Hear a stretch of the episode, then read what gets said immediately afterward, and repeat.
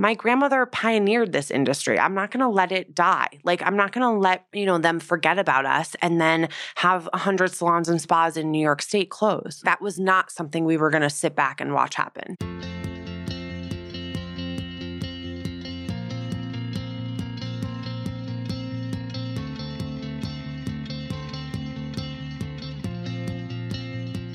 Hey guys, welcome to Active Ingredient, the podcast. I'm your host, Sophie Wheel, and I'll be taking a deep dive into why people do what they do and what it is that drives them. I believe every single person has an active ingredient to them, aka a purpose, and all we have to do is uncover what that is and activate it. I'm looking at people across the board with fancy titles like editors in chiefs, founders, and CEOs to under the radar activists who are changing the world one person at a time.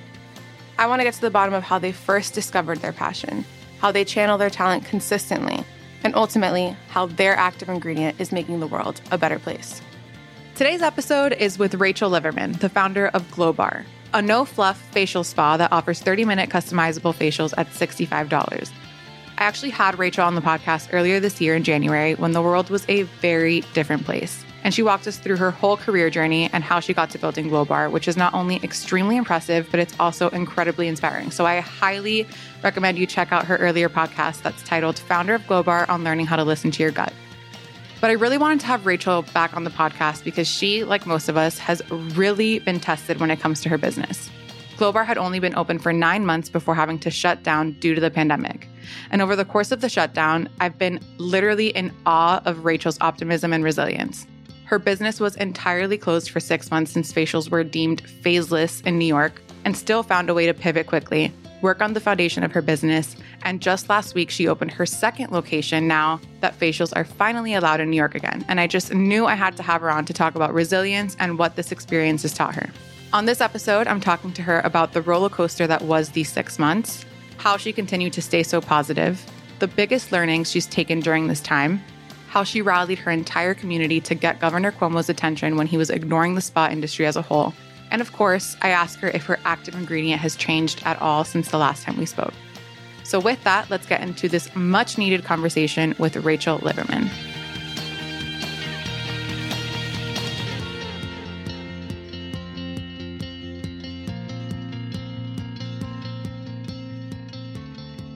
A lot has happened since we last had you on. You came in. January. So let's like take a moment to think about oh what that felt like to be in this exact same studio in January versus now. Yeah. Like, how the fuck are you? Yeah. Oh my God. Actually, I, I haven't even given this conversation any thought. With all due respect, by the way, just no, like, no. I want this happened so be, quickly. Yeah. And yeah. So if I was sitting here in January and thinking back to the podcast, I was like so excited. I was like, Glow Bars on Fuego. We're killing it. We're opening another studio. Like everything is so amazing, exceeding goals. Like, um, and now sitting in studio, um, you know, I think about this a lot and I, by the way, this is the first time I've like recorded anything since, since the pandemic. So it's like so funny to now like put on my like recording brain. No, I think that, but, you know, what's funny is that like even doing recordings on Zoom, like people are just so much more honest. It's not like the yeah. it's not like the PR spiel of like this is what we offer right. and this is where I come from and blah, blah, blah. no, it's like right. Like listen, I haven't made a dollar yeah. in 6 months. Exactly. You know? So I keep thinking about this and I keep thinking about like how we're all like handling COVID and the pandemic and early on, like it was very clear how certain people were handling it versus others. Like, uh, you know, there, I feel like there's going to be like some sort of like McKinsey report that comes out that's like the four main ways that humans handle pandemics. And it's going to be like we all fit into one of those four categories. And I've always fit myself into this category of like when I'm, a, I'm really good in like trauma and like really like crucial situation. So I feel like it, during COVID, I was just like, okay, we have to go into action mode. Like I'm not even going to think about like how sad this is, how like traumatizing it is, how like crazy it is that we're experiencing this, but like I'm just going to figure out how the F to get Glowbar through this and how I'm going to personally get through this.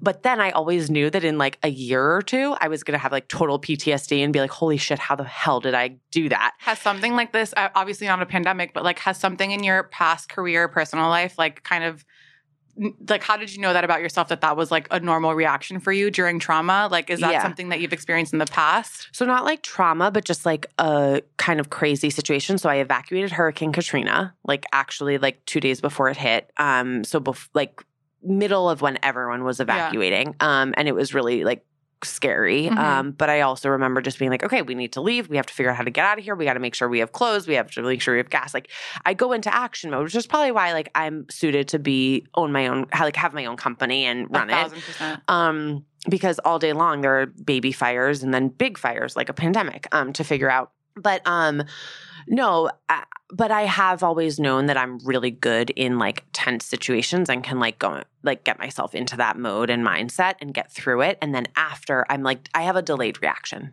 definitely. So I know that about myself.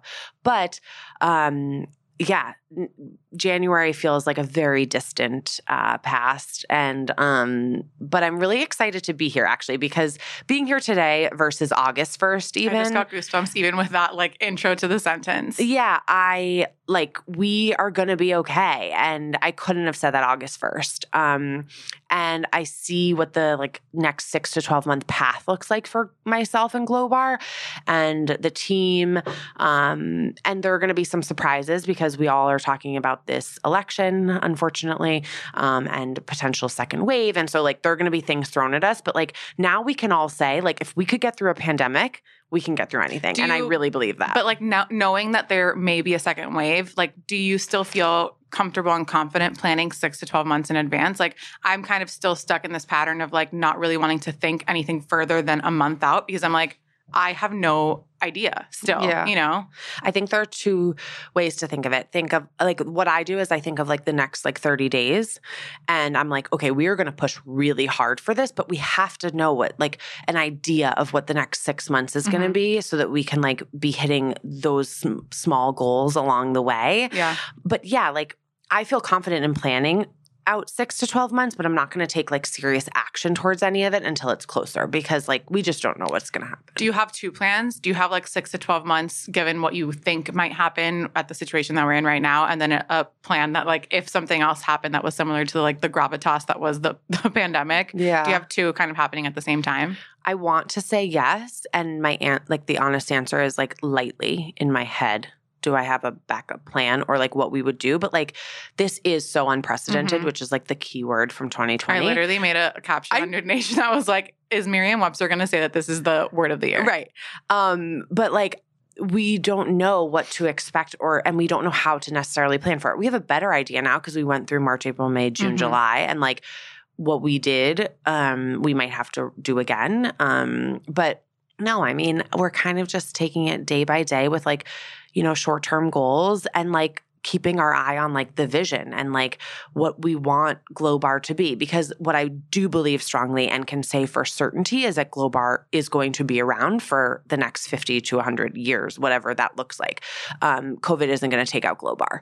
You know what Um, I was thinking? I was telling my boyfriend um, of why I really wanted to have you on. I was like, if I was in an investor role, you would be the first person that I want to invest in after so this whole. sweet. No, I swear to God, and I follow so many founders. I wanted to have you on because I was like, I have not seen a person react better than Rachel.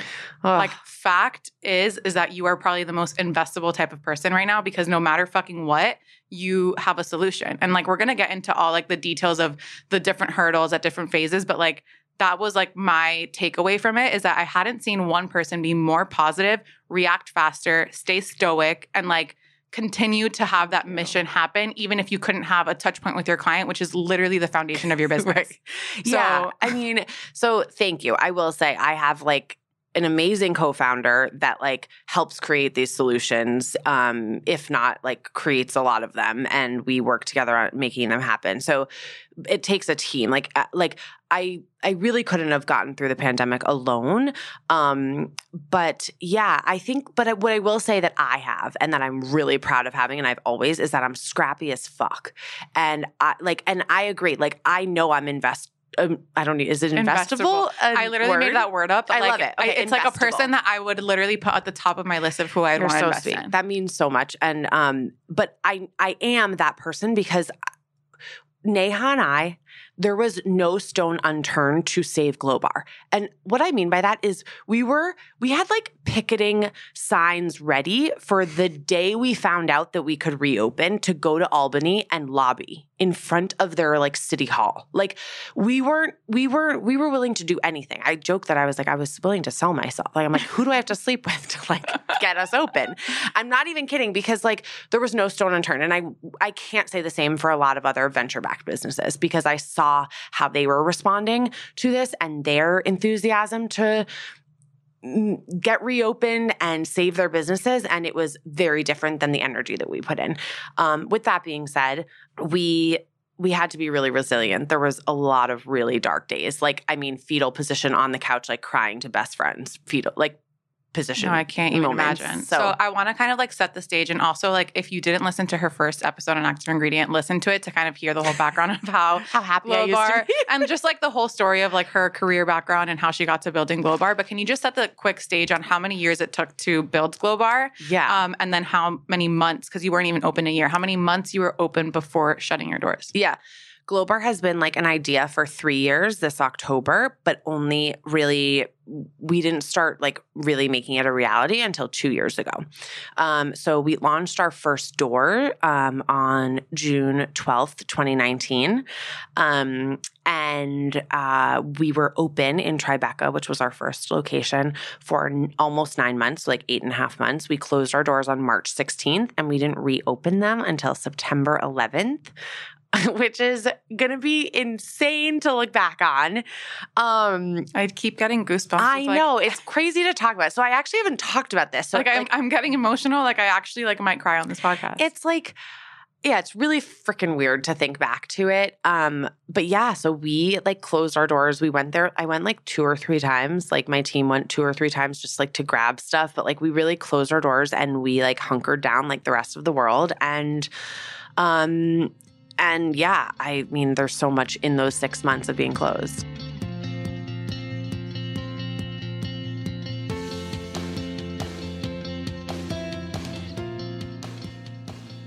I want to talk about the fact that you guys closed before it was actually mandated to close. I think Mhm. that it's super important. And like, I obviously am friends with you, and I know that you always have the best of intentions for your consumer, for your the person that's going to Glow Bar. So I have complete faith that you always have the best interest at heart. But for someone that like may not know you personally, I think that that decision goes such a long way. Like, there are so many brands that I can look to right now and say they did okay. You know, Mhm. but like even that first decision that you made, it just speaks volumes to how you actually care because most people try to stay open till the last 2nd you Mhm. know?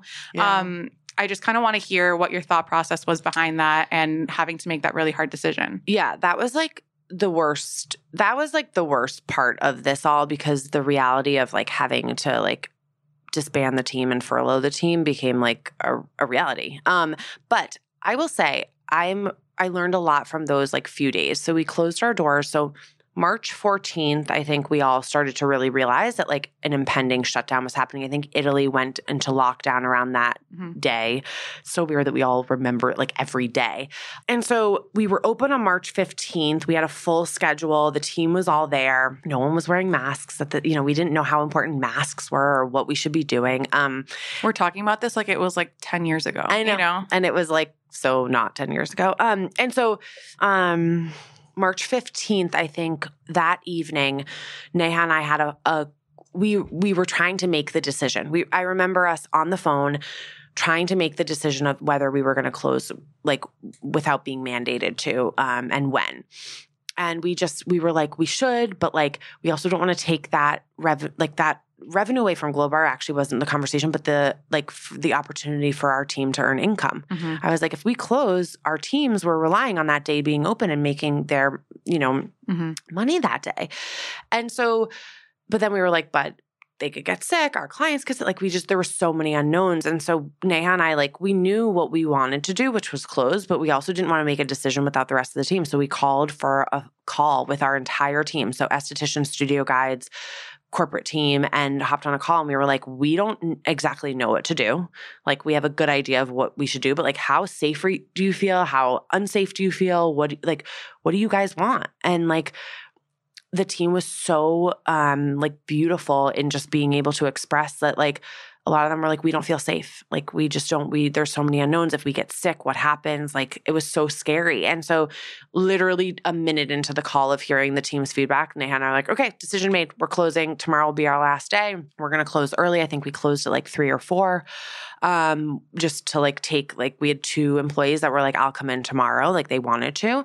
Um, and then we closed. And so like, it was really a team decision. But what that taught us for like future decisions is like, and actually, Alli Webb recently, the founder of Drybar, on a call with us, we had asked, we were asking a couple questions. She was like, just ask the team what they want. And I like, you know, as a founder, you always want to have all the answers, or like even as a friend, as a mom, like just as a human, you want to have the answers to solve someone's problems or to solve a problem. And we're so lucky to have a workforce that is open to giving feedback and like we can go to the source and be like, do you feel safe at work? Yes, no. And like most of the time you can create a solution that works for everyone. Um, and so like I think we'll definitely take that learning going forward to just be like, if Neha and I are ever looking at each other or like our corporate team like can't make a decision because we just don't know, like go and ask. Totally. So that's how we That's made that such decision. a good, such a good takeaway. So when you made the decision to close, what was the psychological process of thinking like, okay, we don't know how long this is going to go for? Like, at what point did you start thinking about pivoting? Yeah. Um, so we were like, we're only closed for two weeks. And I remember like, I mean, ignorance is bliss. I was like, we will never be closed for two weeks. The world doesn't operate like that. Like, we will be open in two weeks, no biggie. Like, we'll take the time to like, I don't know, catch up on email and like, I don't even know what I thought. I was like, take a like break. I don't sleep past six. I don't know. And then it like quickly became clear that it was another two weeks. I remember when Cuomo at that point was like, like doing a like, we're going to Mhm. be closed for two more weeks, two more weeks. And so it actually happened organically. So what we started to notice, what we really wanted to do while being closed is to look at the operation and really look at like, does like the way Glowbar operates today make the most sense? Is it the most efficient? Like, is it the right So working on like the foundation of the Yeah. business. like kind of recreating like pieces of the business and looking at like our technology, like all of that and all the data that we had collected and like So you would say this was like a it. month in of being Yeah. shut down. You started thinking about how to Yeah. kind of look into the foundation of the business and systems and processes and make it like stronger yeah. Okay. But for the existing business. Exactly. Okay. But what was happening simultaneously was like we were getting a ton of inbound requests for virtual consults and products. And like people were like, okay, I know I'm going to be home or like I'm in West Virginia with my family. I need my products. My skin is going to like die without Glow Bar, um, which was like so sweet. And so we started like shipping a ton of products. and you were not shipping. No, prior, we right? like we're like a services business. Like all I want to do is like help people take care of their skin Mhm. in person. Like we like people, like in person, and we want to always be a service forward business. Mhm. So we started shipping products. So we sh- we brought all of the retail inventory from Tribeca to this apartment. I was my best friend's apartment in Cobble Hill where I was staying, and that became the shipping hub, which was so fun for me actually. And I think my team will chuckle like hearing this because I like loved being the pick and pack. Like I got excited. I would go to like UPS and get all like the materials, and like every day I would print out the order forms and like sit there and like was like I, it was something to keep my mind engaged in so Mhm. that I didn't like panic basically. Yeah, yeah, yeah. Um, so it was fun. So we did that, and then all of a sudden, everyone was like, "Okay, I can't, you can't just send me my products. I need to like FaceTime with you. I need to Zoom with you." And so I started doing virtual consults. You and- yourself? yeah. And I'm an esthetician, so like I can do that. And I've always been the one to give everyone skincare advice. But so I would do like 10 virtual consults a day, which was like so fun to connect with the customers. And I'd always ask, like, also, like, I'd be like, okay, wait, tell me what you like about Glowbar. What do you not like about Glowbar? What can we do better? Like, you know, I was like kind of an opportunity for me to like really talk to our consumer in a way that I hadn't been able to Mhm. in studio. Fast forward, we like couldn't handle the amount of virtual consults that were being requested and we started kind of talking about them on social and people were from like all over the world so i did virtual consults in israel in greece in What an opportunity. california it was so cool Because and like, your consumer obviously is New York based. Like you had the Tribeca Yeah. studio. What an opportunity to just connect with so many people. yeah so that was super fun so then we got our estheticians involved in that so from home they would log in we had So a wait, like, sorry, we're sorry to interrupt, but were people paying for the for the virtual consult? Great question. So a lot of people were charging for virtual consults. We didn't like we always do a gut check on what feels right to Glowbar and we didn't feel like that was the right thing to do and also like our mission is to help people take care of their skin and of course we need to create a sustainable business model but like I was like, no, they'll buy product or they won't. And like, we'll help them. And so it was my time initially. So I was like, okay, I'm not charging for my time. Like, I'm happy to do this. I want to talk to my customers. Like, this actually, like, I get more out of this than the $15, $20 I could charge. Mhm. Anyways, um, so we didn't. And we launched this in like a big way and had estheticians doing it all day, every day during the rest of quarantine until we opened. Um, and it was just a And the estheticians were also doing it just from their own time. hmm Yeah. And like we had, you know, a pay structure on the back end for that time because, of course, they deserve to be paid for their Mhm. time and everyone had been out of work for so long. But it was a great way for them to be re engaged with their their expertise and their clients and like what they want to do every day. So, What was the the best takeaway that you learned from your from your consumer? Like from is that what you call them? Your consumer? Yeah, or your- client. What what was the what was the biggest takeaway that you got from your clients from having that FaceTime with them? I think it was that we had really created a habit in those nine months. So it was really interesting to not have just like my best friends be like, I miss Glow Bar, because like they all say that. And like I think they mean it, but like they're biased. Like Yeah. they would love it even if it wasn't the best thing ever. Mm-hmm. Um, but like having these strangers who like are just our clients who just heard about us one day, came in and became members, really be like, I can tell, like I can, I see a difference in my skin not coming. And like I miss it. Like it's my monthly thing. I got so used to just booking and coming every single month.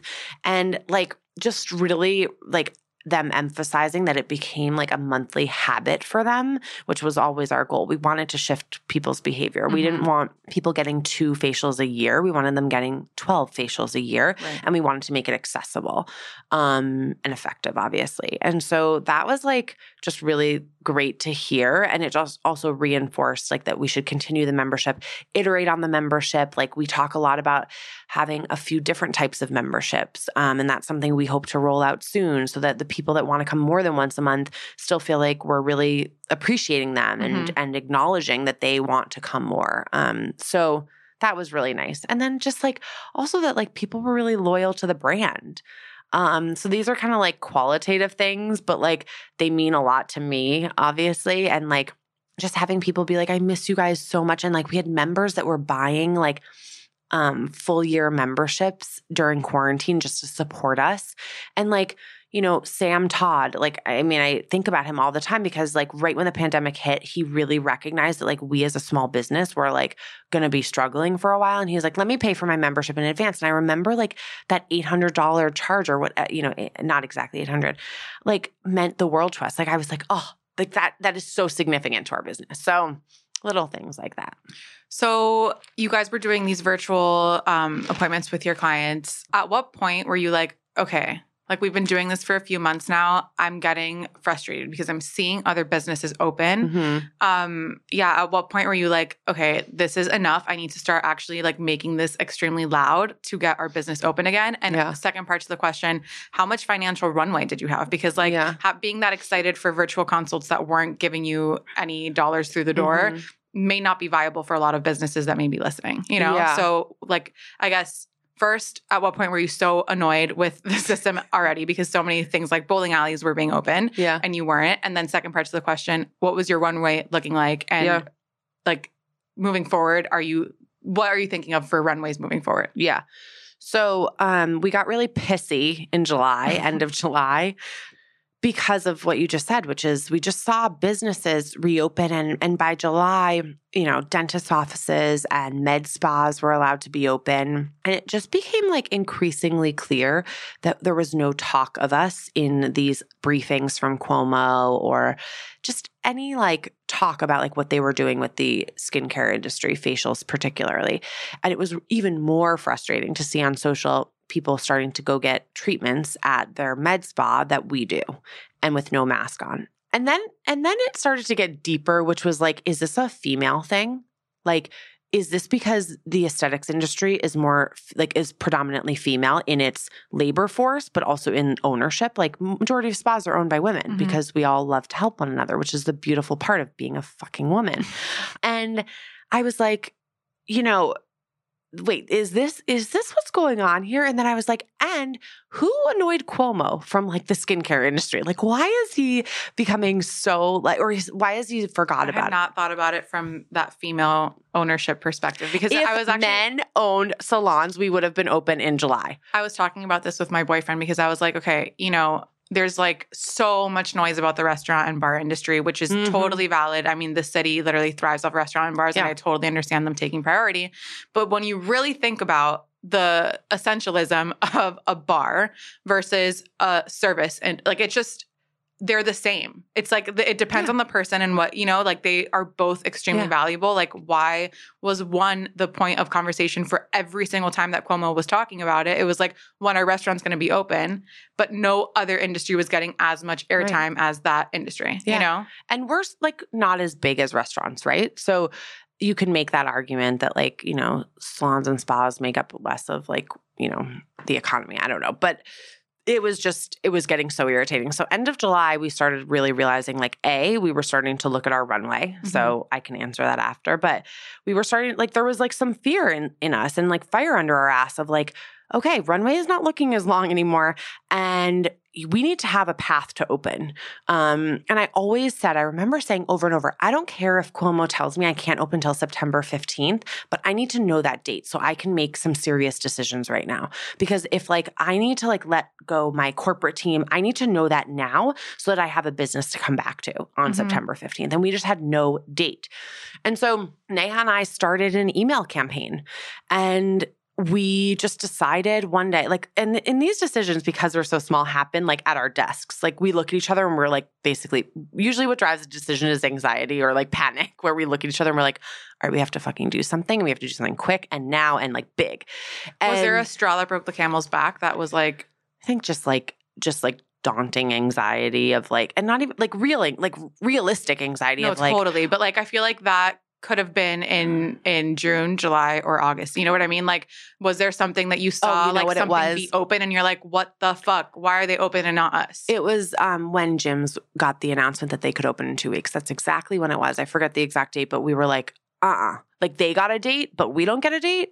And so we just started this email campaign on our Instagram. And we don't have a, like, we don't have 50,000 followers, 100,000. Like we are still a really small business, and, but we have a really loyal community. And this community is loud and gives a lot of shits, which is incredible. And so we started an email campaign where we made it super easy for you to like click on the button. It generates an email in your Gmail or Google. I don't, I don't know these things. and then it just sends for you. And apparently, we annoyed the government so much, and we kept updating the email so it wouldn't go to the Spam. spam and we kept updating the email addresses. So as we found like different people's email addresses we would like add them to the list and just like whoever we could annoy to get the attention of them.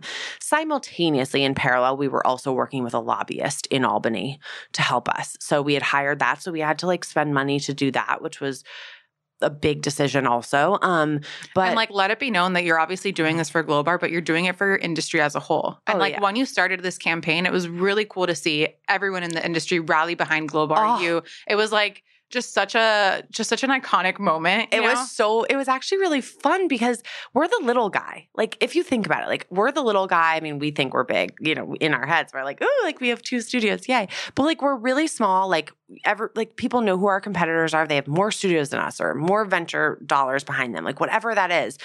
And we really like showed our guns and they all like got behind us and you know like even small guys, like even like Sofie Pavitt and I are now friends, and like Georgia Louise, like incredible women who like I don't look at as my competition. I'm like, no, we're we're colleagues. Like we're in the same industry together, and like when we need one another, we're there for each other. And like I've had goosebumps in this conversation now like seven times. yeah, it's fun. It's like it's a it's a look. Th- these are the silver linings. Like there's a lot of like sad, like not fun story or parts Yeah. of this, but like these are the silver linings for sure. And but I think they're really going to make us all stronger. So yeah, so we did it for the industry, um, obviously ourselves, but also like for the industry. Like my grandmother pioneered this industry. I'm not going to let it die. Like I'm not going to let you know them forget about us and then have 100 salons and spas in new york state close like Mhm. that was not something we were going to sit back and watch happen Which is why I think you're the most investable person I've seen. give me your money no, I'm like actually like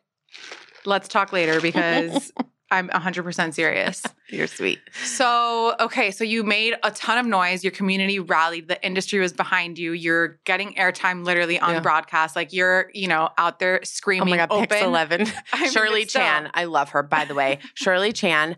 I actually I have to tell you this really quickly and you can cut this out of it, but I was walking my dog in like a deep depression one day, probably late August, and saw um an editor from Pix 11 next to their truck filming something. And I was like, hi, like started chatting with them because you know me, I chat with anyone. and lo and behold, I was like, I have a business that's closed. I need you to like do a story on this. And she effing did it like the next week or like maybe three days later. She goes, All right, can you do it tonight? I was like, Yeah. She's like, Meet me in Tribeca. And I don't even know, like, we don't know exactly what that would do at the time, but like, we were on Pix 11 talking about how, like, I think the But headline, this is like where like the desperation and hunger, Oh, I was so, I would have you know? I would have gone on any like, and I would talk about this with anyone at the time. But yeah, so like it made noise, and um, fast forward, so we were doing an email campaign. Then we you, had, you posted had your email campaign, lobbyists, and then you're just like Yeah. stopping on someone's truck and being like, interview me. right, and so then. Um, and then we, our final thing was I was like, let's create a slide that looks like Cuomo's slide, like his like PowerPoint presentations that say like esthetician, like this estheticians need you, the industry needs you, we need you, and like see if that can go viral. It, it like you know got a lot of like action because everyone thought it was like a Cuomo slide, but Mhm. it was because you know how like Yeah, yeah, like yeah. His Jilly Hendricks presentations. would even post like a couple of those or something. I I don't know. Anyways, um, and then I kid you not, September 4th, we're in our office. It's a Friday. It's the Friday before Labor Day. We were like depressed. We're like, we really thought this week we would get some traction or hear from the governor's office, like something. Like we were just like going into another dreadful weekend of being closed. No Labor Day plans because, like, first of all, we have like no, like, personally no money anymore. And like, just like kind of like waiting to hear that we can open. So we're all like in town, but doing Mhm. nothing. And an email comes in our inbox and I hear Neha down the hallway scream. She's like, Rachel. And she was having a meeting with our ops manager. And she's like, read your email. And I opened my email and it was like, hey guys, like, job well done. Read below. Guidelines have been updated. You can open. From the government, from, From- the governor's office. Yeah. And like a lobbyist, like it was like a bunch of people and like a few people that we were working with on this. And we were like screaming. I've never screamed. Like I, I was like so excited. I'm gonna and have to shave again after this interview because my goosebumps. Oh my God.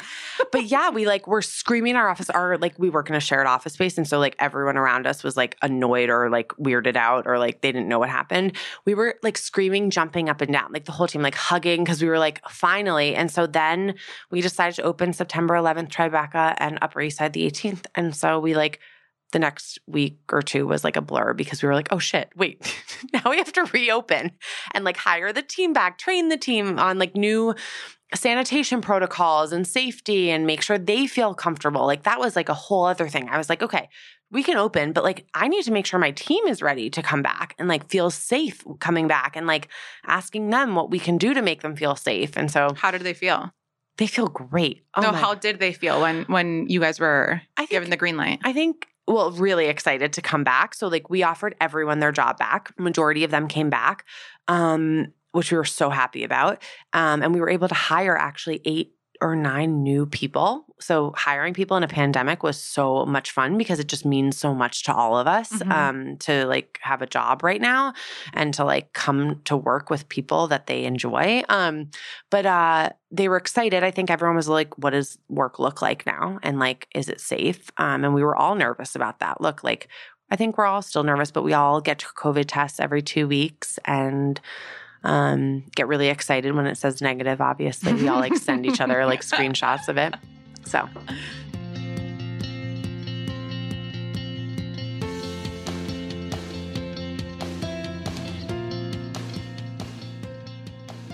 So you had plans to open the Upper East Side location. Those plans were underway before COVID. Mhm. Um, at what point were you starting to kind of like think about opening and get those kind of ducks in a row? Um, so you were ready for that September. What day was it? September 18th. 18th opening date.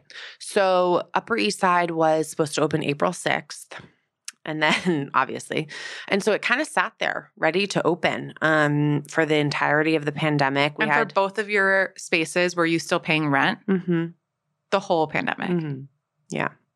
Yeah, that's a whole nother story. I like I'm like it's just it's yeah, it's like kind of crazy. No change in rates, nothing. You're paying the same. So we were able to negotiate with Okay. our landlords and everyone was so understanding, but like there's a whole systemic thing there which is like they can give us a like deferment of rent or But like a cut in rent, but it's deferment and it's a cut in rent. And also they weren't getting a break on their mortgage. So there was a whole the world wasn't ready for this pandemic. Like, you know, and and I don't blame my landlords for being like, I still have to pay my mortgage. Right. And I don't have you know, six months of like payments in the bank. Like Right. I get that. So um we never talked about runway No, yeah, we definitely need to talk about and we can. Um, but yeah, so we, you know, what was great is that we could open the second we got permission to open. So we gave ourselves like two weeks just to make sure the space was truly buttoned up and because it was already truly ready April 6th. it was almost like it was almost there. Um, and so then we just, you know, hired a, a new team and they're incredible. Oh my God, our team is like stronger than ever. Um, and reopened. So, in terms of your runway, I know that you guys were doing fucking amazing those first nine months, but how did you have the kind of business structure in play to keep you at this level, even if you had a rent reduction or a deferment? Like, how did you? I mean, that's a big runway for a small business that has literally only been open for nine months, you Yeah. know, and you're offering $65 facials. Like, I'm sure you guys were doing incredibly, but like, that's a long time for a business that has only nine months under the belt to be closed for that long. So, Yeah. um yeah what was your runway and now knowing what we've been through what is kind of like your runway goal moving forward to Yeah. always have in the bank So um, I don't manage our finances because no one would want that. um, but I do keep a close eye on them, and you know, so I can give you very high level um, information. But basically, like we always want to have like a year of runway on hand, um, and you know, my co-founder Neha is really smart about like the financial side of our business and keeps me very honest about um, how many taxis I take or not due to that. And so luckily we went into the pandemic in a really great financial situation to, you know, keep us afloat for how for what we needed to for Mhm. this situation. We also got EIDL and PPP. So we did get those um but what everyone always forgets is that like EIDL is a loan. It's not it's not like free money. Mhm. And frankly speaking, PPP isn't really free money either because we all will probably be paying for it for the Mhm. next like nine years. Um, but we did get those. And so those really helped us get through those, the six months that we were closed. Um, and we tried to keep a year of runway on hand. Um, right now, like, cash is king we want like to keep a year of runway on hand also and when we can we we do. Um and that's the goal but like sometimes like we've had we've seen six months of runway unfortunately in the past like six months so right. we're getting back there yeah it's so interesting. I know every business is different but i think it's like worth noting and especially talking to someone that has like a physical space that you're paying rent for. What are your thoughts on like the future of that? Are you getting a lot of requests for in-home facials? Um is your vision still the same to open more physical locations? Kind of walk me through that. Yeah. Vision is totally the same. I believe strongly in service based businesses. Um, there are so many things that you can, us as consumers, can replace a professional for, but skincare is not one of them. Where estheticians are so um, skilled at what they do and they're truly like skin experts. So, um, even myself, like I, I, I go and get a Glowbar facial every month. Like I'm not doing it on my own at home. And so I believe strongly in that. A lot of people are saying retail is dead. I think what we knew of retail is is dying. Um, but Glowbar was built for a modern consumer. And I think we're like perfect for a pandemic, which I keep saying, because we're a 30 minute facial. So limited exposure mm-hmm. separate treatment rooms. You wash your hands and face before your treatment, which we were doing pre COVID, by the way. It feels like the vision is still there and can still really succeed in this new world that we live in. So we plan to open a few more studios in the next six to 12 months. Are you looking at real estate right now? Oh, yeah. I feel like this is the best time, especially if you if you do have a cash cushion right now. Like this is the best time to be doing it. Yeah. And I agree. I mean, I think it's a it's a really good recession proof, pandemic proof when it's like a this specific pandemic that it's like, you know, a lot of places closed because you can't have touch points, a little bit trickier, but like price point wise, you're the best type of business for a recession. Yeah, and and we wanted Not that that we're in a recession, but you know. No, we wanted that. I always wanted to make professional skincare accessible, Mhm. whatever that means to you, whether it's just that it's around the corner, that it's at a like accessible price point, that it's just 30 minutes. Like, you know, accessibility means different things for all of us. Yeah. Um, you know, we have some of the wealthiest clients that love our $65 price point. We have, you know, moms that are like, I come here because I only have 30 minutes. Um, and so it's just like, I just see such a strong future for us. Um, and the other thing is that like I will tell you, clients that come in are not very worried about safety. So there's still just a huge group of people that are like, and I'm not saying they don't wear masks, like everyone's being smart, of course, but like they are like, no, I want to take care of my skin and I'm going to come. Like, and I feel totally safe. Um, and they walk in and they're like, they feel absolutely safe, but they're like not too stressed about it. So our concern was like, are people going to even come in? Are they going to be too scared? And like Right. the, the big answer is like people are not too scared to come get facials, which is amazing. Are us. you seeing interest for in home or is that not an area that you're willing to tackle? Or not willing, but don't want to tackle? I've never had a request for it. Ah, excuse Really? me. Excuse me. One. I had a friend whose mother had just gone through chemo, I think. I'm forget or sur- had a surgery and was like, "Do you guys send your estheticians in home?" Um, and that was the only request I've ever gotten. Interesting. Yeah. I've seen so many of these service type businesses like acupuncture, massage, all these places kind of pivot to in home. So that's pretty wow. Yeah. Okay. I'm not I'm not I I think that there's still such a desire to get out of your house. I mean, yeah, especially especially now. But like even like you know it's like we all say like errands are such a pain in the ass, but like it's it's we we like thrive when we're busy as No, we're human. Like it's the human condition to want to be around other humans. I just I asked just because I've seen a lot of people pivot in that kind of way. So I just was curious to see if you've seen interest in that um in that area. Well, I mean, your story has been truly incredible to watch. Obviously, I feel super lucky that I feel like I have a front row view because we're friends and I see this kind of like on a first-hand basis, but you really are kind of someone that I look to whenever I'm feeling like shit like this is a really hard month or, you know, whatever. I'm like Rachel has literally been closed for 6 months. like so horrible. literally show up, like put your big girl pants on and fucking do it, you know? Yeah. No, we Um, we said that a lot during actually exactly what you said. Like Neha and I would look at each and we're like, putting on our big girl pants today. Like you That's have to literally what I feel like when I look at you. you have to be resilient in these times and like and and in so many different ways like like emotionally resilient like there were dark days like my family actually like we were doing um zoom dinners every week like once a week and we would all like cook kind of similar things. It was fun. Like every like every Mhm. week we would switch picking. And eventually like in august i told them i couldn't do it anymore because i like was like just in a dark place. I was like i don't want to like have you ask how i am. I don't want to have to like put on a fake smile like and so there are dark days, but like you kind of have to keep your eye on the prize and like keep looking forward. And um, I'm reading this book, um, Super Attractor by Gabby Bernstein for the second time.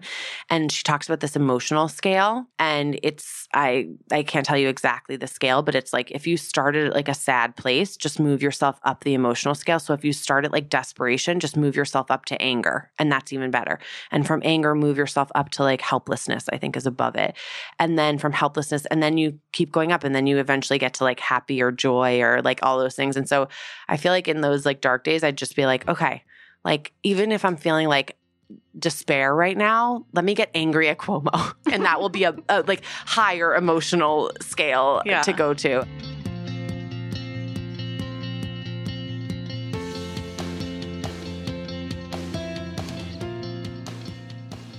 I want to know what your biggest takeaways from this whole thing is. I feel like you've sprinkled them into the podcast, but like what has been your biggest learning on yourself, on kind of like your view on your business and your life? yeah Um, yeah. So personally, um, so when the pandemic hit, um, I had a lot of time to like kind of like think about and like assess like how like how like I was how happy I was in my personal life and like with myself and like was I taking care of myself and was I putting myself first even before Glowbar, which which I really quickly realized that I wasn't. And so um I my big takeaway is like I actually have to take care of myself first and have my own needs met before Glowbar's needs, which was something that in our first year, year and a half, I really didn't even think about, mm-hmm. which I think is a normal thing for founders. It's like you're just like kind of trying to stay afloat, keep make this thing a thing mm-hmm. um, that has legs. But I tend to do that. And so like coming out of this, like making sure that I'm exercising, eating healthy, like really taking care of myself. And this is so cliche, but like I was a like a really um good example of someone that like didn't do that and put my company first and team first and those things and like I really have learned that like if I am taking care of myself I'm going to be a better leader and coworker and and friend but like um, especially at Glowbar, like I'll be my best self. So that's like a personal one. But I think professionally, there's been so many, but I think just there's always a solution like like there's just always a solution.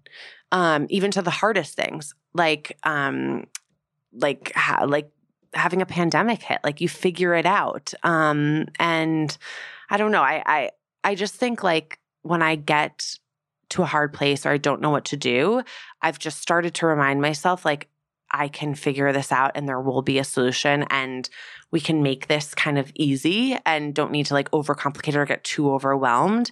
And that's like a new kind of like way I'm framing things because I used to get really overwhelmed. I'd be like, oh my God, there's a pandemic. Like, you know, what are we going to do? And it would like disable me for like a period of time. Now I'm just like, okay, we will figure this out. There's a solution to everything. And I, I mean, I mean, if a pandemic doesn't teach you that, I don't know what will. Like, but or getting a through a pandemic. What a valuable lesson. Yeah. You know, like what a strong data point to rely on moving forward when you're like, can I, can I not do this? Like, oh no, I got my business that was only open for nine months through a pandemic. Yeah. And it's thriving. Like, what a strong data point to look back to whenever you're questioning that. Yeah. That's a great question. And I feel like after this, I'm going to think a lot about it and have a more articulate answer. But yeah, I just think like we can figure it out. And like I was, I read this other book by Mel Robbins. Did I tell you to? I did tell you to read it. Did you? Untamed. Yeah, I did. No, that's not. That's not. Or, that's um, um. Oh my god. Um, Gwyneth Doyle. Uh, Glennon Doyle. Glennon Doyle. Oh my god, listen Gwen- to us. Gwyneth Paltrow. Glennon Doyle. I love it. Are you kidding me? I read it. I made my sister Untamed. read it. I'm literally obsessed. It literally makes me want to be a lesbian. But you, I, I know. I was like, wait, am I a lesbian? Like, I don't like everything she describes about her relationship. I'm like, oh my god, you guys have like the dream come true, and your ex husband hangs out with you, like, and you have adorable children, healthy, whatever. But anyways, Glennon Doyle says that you can handle hard things, and like it's so fucking true. And I really remind myself, I remind myself of that at work. I remind myself of that when I'm working out, when I'm like, these lunges fucking hurt. I'm like, you can handle hard things, Rachel. But like, it really throughout your life, like, I think like you can find a solution to anything and like you can handle hard things is like kind of the theme for the past six months. I mean, what a great theme yeah. to have and to carry with you forever. Yeah. Okay. I need to ask this question because obviously this is an active ingredient podcast and you've come on and told me your active ingredient. Has it changed at all throughout the pandemic? Has it gotten stronger? What is your current active ingredient? I don't remember what I said. I don't remember what you said That's either, fine. but yeah, just what is your current what is your current active ingredient purpose for what it is that you're doing? It can be personally, professionally, just what is the thing that you wake up in the morning and you're like, I'm going to get after it today because of X, Y, and Z. I think actually what I probably said, and I can't wait to go listen and hear what I said, um, is just like helping people. Like, I, and I think that's what I it said. Is. Now that you said that, it just like sparked a, a light bulb. Yeah, it was. I asked if I'm asking myself that, like, why I, like, what drives me every day and what my, like, main ingredient is in my professional life, but even personal. Like, it's like helping people. Like, it it gives me endorphins. It gets it gives me energy like and glowbar is helping people every single day. It's helping them with their skin. So whether or not you find that important that's not that's up to you. But what i know is that a lot of people care about their skin and a lot of people need help with their skin. And we get to do that every single day and my team gets to do that. And you know help is in every layer of glowbar. So glowbar is helping newer estheticians find their their career and their dream dream and actualize it. Um, help is, you know, my corporate team helping them grow in their careers through a really sustainable business. Like, and it helps me just like gain confidence every day that like I can do this and like that like I have a real purpose on this planet. Mm-hmm. Um but yeah, I just um I love helping people and it's it just makes me feel good. I love it, and that is 100 percent what you said. Is in the it? last one? Yeah. it All right, is. we'll have to compare and contrast. But I so I do think I think that's just like why I was put on this planet. Like even um like if you texted me like this weekend and you're like, "Hey, I need help. I need an intro to like I don't even know, like this artist. I'm just looking around. I'm like, what should I say? A podcast microphone or an artist? Um, but like this artist, like it would like bring me so much weird joy to help you connect with that person. And like, it's not like to people please. It's not to like, but it's like I just love helping people, and it's like I, whenever I'm in a down like mood or something or like not feeling great i'm like okay like who can i like go buy a little gift for or like help them with something? Like it just brings me up. Um I love so that. i'm lucky that i have a business that allows me to do that I'm going to give you an opportunity to help a lot of us that are struggling right now. How the hell do we handle Maskne? yeah Maskne is this like new i think merriam-webster would say that that's the key mm. term for this year but Maskne is such a pain in the ass and i don't even have the perfect answer because a lot of estheticians out there are like coming up with these like you know Instagram, like, here are the five tips to get rid of masking. And the reality is that you're not supposed to have a mask on your face all day. Doctors deal with this every single day. They've had maskne their whole career. But what I can say is make sure that mask is clean. So wash it every single day. So have Does it matter what soap? no if your skin isn't irritated by it. But like, But should it be like the same soap that you use to wash your face? no, it can be like like laundry detergent. Okay. Um, and so wash your masks. So get enough that can get you through like seven days and put them through the wash every day. Um, make sure your skin is clean before you put on your mask. And if you sweat a lot, wash your face again. Replace your mask. Like keep it clean. Um, it, that's like the that's like the big takeaway. Um, the other thing you can do is put if you don't want to buy disposable masks because we all are trying to help this beautiful planet that we live on you can put like um a piece of like The tissue filter, yeah. or in between your mask and your face just like and replace the tissue obviously that you have to dispose of those Mhm. tissues so i don't know how you feel about that but like honestly it's just something we're all going to have to deal with and come to Glowbar i mean i hate to say that and obviously that has to be my answer but like come to Glowbar let's keep your skin clean let's keep your pores like as clear as possible um, and make sure you're washing your face morning and night and washing your masks I have one more question. What has it been like? You've already started seeing people, right? Mhm. At both Yeah. locations. oh yeah Um, what what's the skin looking like post the pandemic when people couldn't get facials? Yeah, pretty rough. Like we're all like really congested, um, especially in our chin because those masks and the breathing and like our breath and, And our hormones also, like we're all so stressed. yeah, the extra cortisol definitely doesn't help. So hormonal acne is off the charts, um, and just like congestion, um, which leads to like rougher skin texture, breakouts. Um, blackheads um and like duller looking skin um Yeah.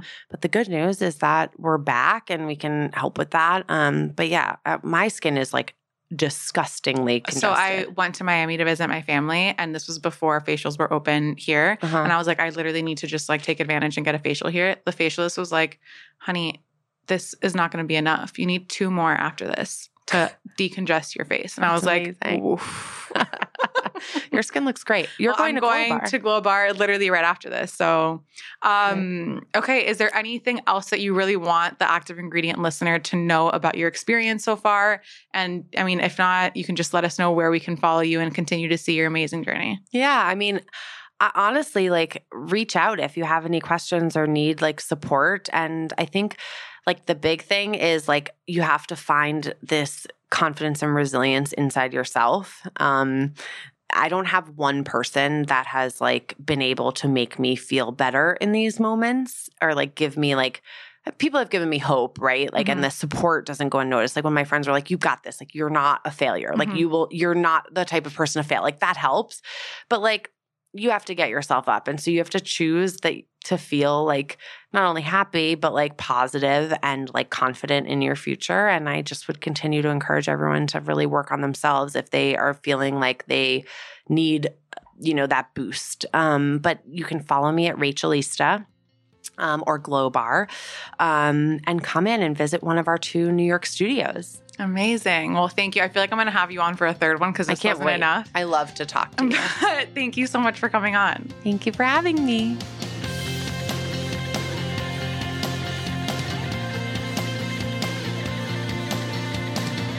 Thank you guys so much for listening. And if you can take two seconds of your time to rate and review us, it would really mean the world and help us out a ton.